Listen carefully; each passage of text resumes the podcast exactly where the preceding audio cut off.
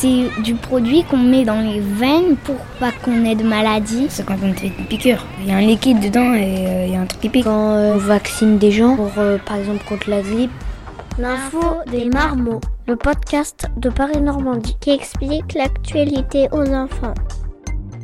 Les vaccins contre le Covid. Vaccin, de vacciner. Sur ce vaccin. Arriver un vaccin. On voit bien que le vaccin. recherche d'un vaccin. Entre le vaccin contre la grippe et celui contre le coronavirus, en 2020, les aiguilles sont à la mode. Mais au fait, c'est quoi un vaccin exactement?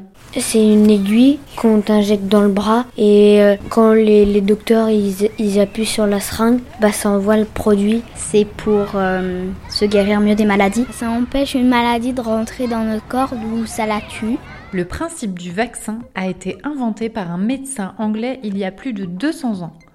Mais c'est le français Louis Pasteur qui réalise la première vaccination contre la rage en 1885. La vaccination permet d'être protégé contre différents microbes, virus et bactéries qui sont à l'origine de maladies. En France, 11 vaccins sont obligatoires, mais tout le monde ne se fait pas vacciner.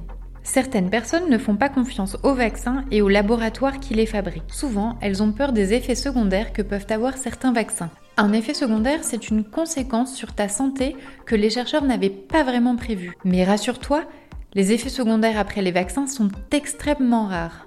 Pourtant, se faire vacciner est très important, car on se protège nous, mais aussi les personnes non vaccinées, comme les nouveau-nés ou les malades.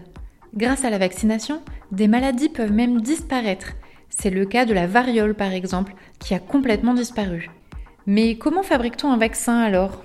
Les scientifiques, bah, ils étudient les microbes. Voilà, immuniser contre les microbes pour savoir euh, comment faire le vaccin. Bah, faut mettre plusieurs euh, plusieurs produits, un autre produit, on essaye, puis on refait. Ils peuvent euh, prendre plein de produits. Et des produits chimiques. Ils mettent euh, tous ensemble et ça fait un vaccin. Eh bien, il y a plusieurs méthodes pour créer un vaccin. D'abord, les chercheurs multiplient le virus pour l'étudier et tester des solutions pour l'affaiblir ou le rendre inoffensif. Ils utilisent par exemple des produits chimiques ou font chauffer à très haute température le virus. Ils peuvent aussi lui retirer les agents infectieux, c'est-à-dire la partie qui te rend malade, en utilisant seulement une partie inoffensive d'une bactérie. On appelle ça un vaccin inactivé. Ensuite, les chercheurs ajoutent au vaccin d'autres produits comme des conservateurs, des stabilisants ou des adjuvants qui rendent plus efficace le vaccin. Après cette phase en laboratoire, il y a une grande phase de test et le vaccin doit être validé par les autorités de santé avant d'être produit à très grande échelle, distribué et injecté à la population.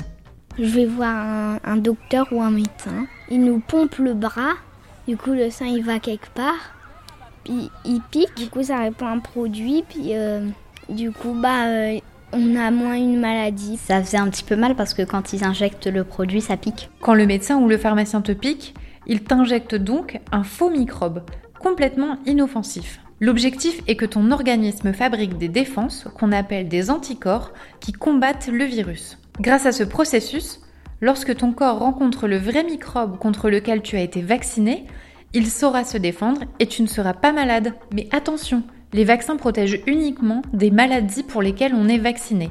Par exemple, le vaccin contre la rubéole protège uniquement de la rubéole. Et malheureusement, toutes les maladies n'ont pas encore de vaccin je pense que ces vaccins-là sont très difficiles à, trouver.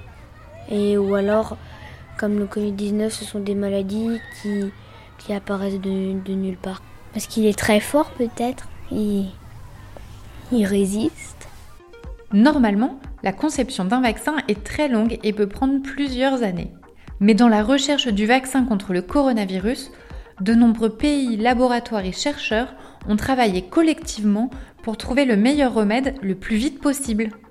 C'est donc un véritable exploit de pouvoir proposer un vaccin contre le coronavirus si rapidement. Et tu l'auras compris, la vaccination est primordiale pour stopper l'épidémie et retrouver une vie normale.